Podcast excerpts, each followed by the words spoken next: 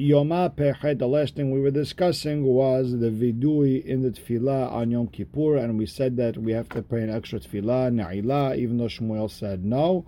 We have a brayta that says you do pray uh, uh, na'ila, and that we say the vidui at the end of the tefillah. And with that, we are starting Pe Zayin Amud Bet, five lines from the bottom in the middle of the line where it says Amar Rav.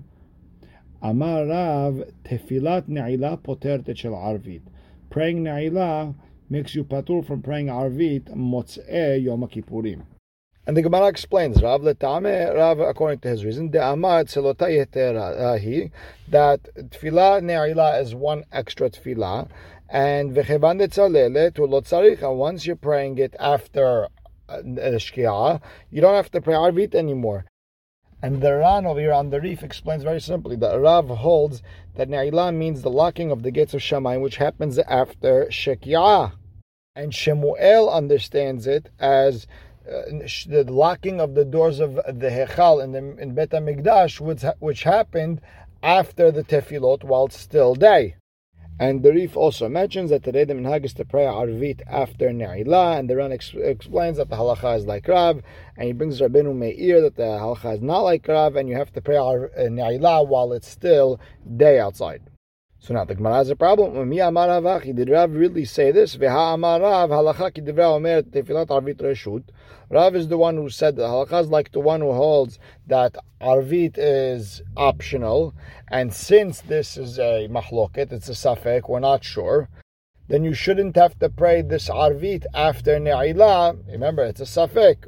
There's always a, you know, a problem with uh, saying Hashem's name for no reason. So the Gemara answers no. That Rav was talking Ladivra Omer Chovaka Amar. When Rav said that you don't have to pray Arvit Motzei Kippur, that's going according to the one who holds that Tfilat Arvit is a Chova, and he was Yotzer de Chova with Na'ila. So the Gemara asks, Metive, or Yom Kippurim, the night of Yom Kippur, Padel Sheva Mitvadeh, you pray seven Berachot Na'amida, say Vidui Shachrit Sheva Mitvadeh, Musaf Sheva Mitvadeh, Ben Na'ila Mitpadel Sheva Mitvadeh, and then Arvit Mitpadel Sheva Me'en Shemone Esrei. You pray almost an 18 full berachot, meaning that middle beracha, you say Havinen, which is the short version of the middle 12, 13 berachot. Rashi explains because it's a Torah for the tzibur, they prayed all day, and Tosfot brings a shita because you're still fasting, so it's still a holiday, so you you uh, pray only seven berachot. And Rabbi Hanina ben Gamliel mishum avotav mitpalel shmona aser shelemot. Rabbi Hanina ben Gamliel said you pay a full 18 beracha amida. You have to say atahonantano. The bottom line is whether it's a short Amidah, long Amidah, according to everyone, you still have to pray Arvit Motzei Kippur, and not like Rav who said that you don't have to pray Arvit Motzei Kippur. So the Gemara explains, Tana'i, really it's a mahloket Tanaim, the Tanya, Kol Hayavet Tevilot Oblin Kedarkan B'Yom Kippurin.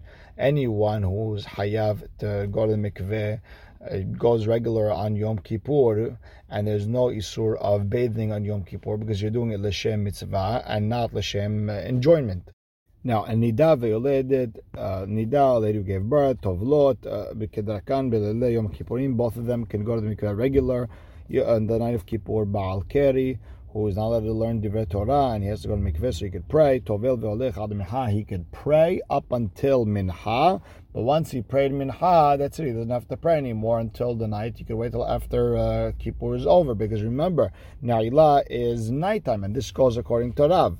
However, Rabbi Yossi Omer, Kol Hayom Kulo, that Baal Keri is allowed to go to mikveh the entire day, meaning Na'ilah is prayed uh, before Shekiah, and it's nothing to do with Arvit, and you have to pray Arvit afterwards.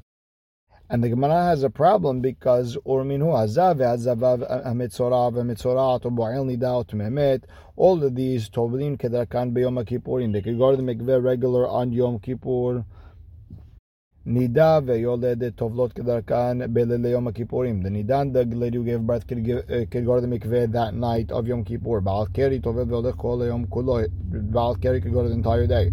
Rabbi Yossi Omer min ul ma'ala en yachol bol. After minha, he cannot go to the mikveh. And the problem is that goes against what Rabbi Yossi just said in the Braita before, that he could go the entire day. So the answer is lakashya. Ha detzalit filat ne'ilah. Ha delotzale. If he prayed tfilat ne'ilah before he saw keri, listen, you already prayed all the tefillot, and there, there's no reason for you to go to the mikveh.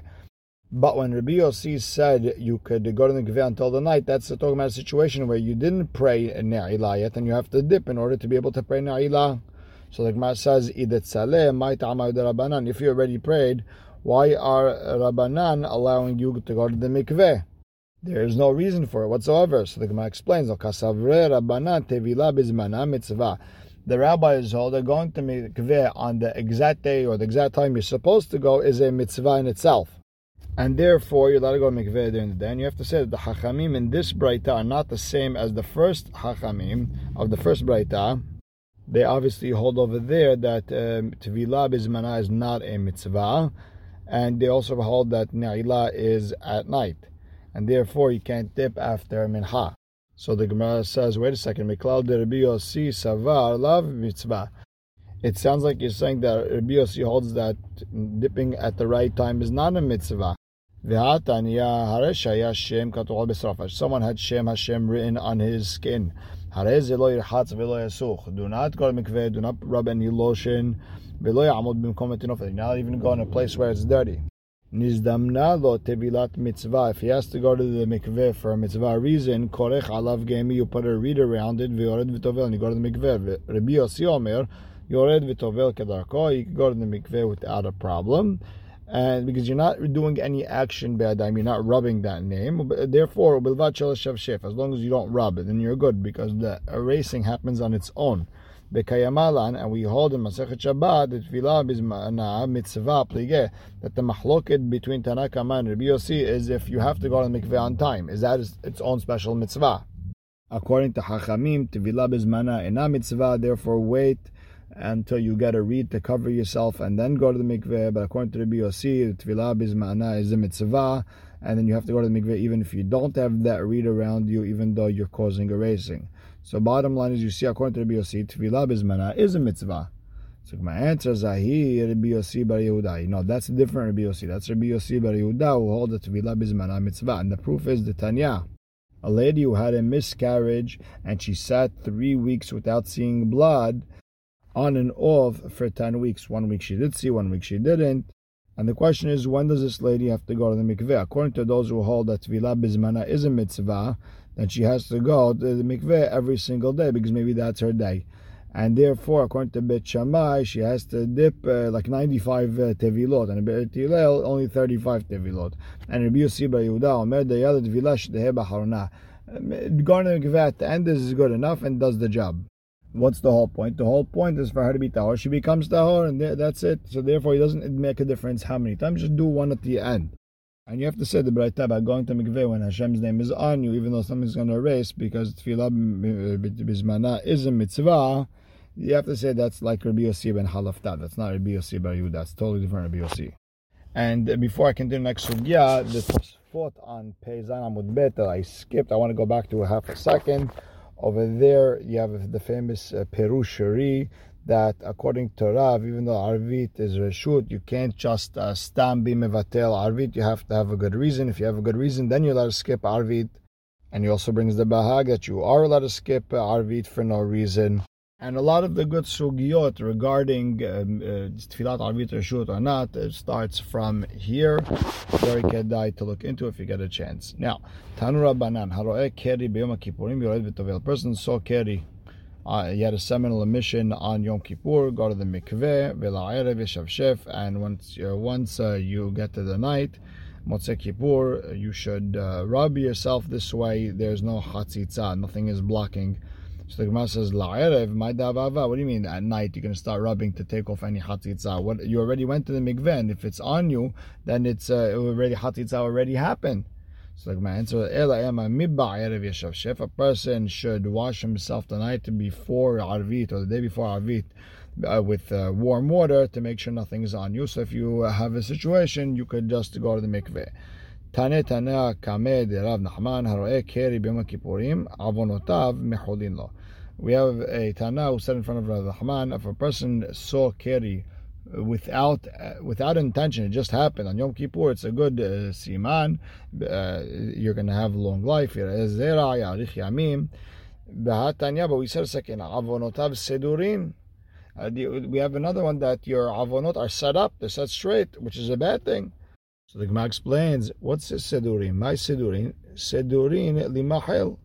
They are set up to be forgiven. And Tana deber Rabbi Ishmael haroeh keri biyom kippurim mid'ah kol hashana kula. A person sees a keri on Yom Kippur, he should worry the entire year. It's a bad siman.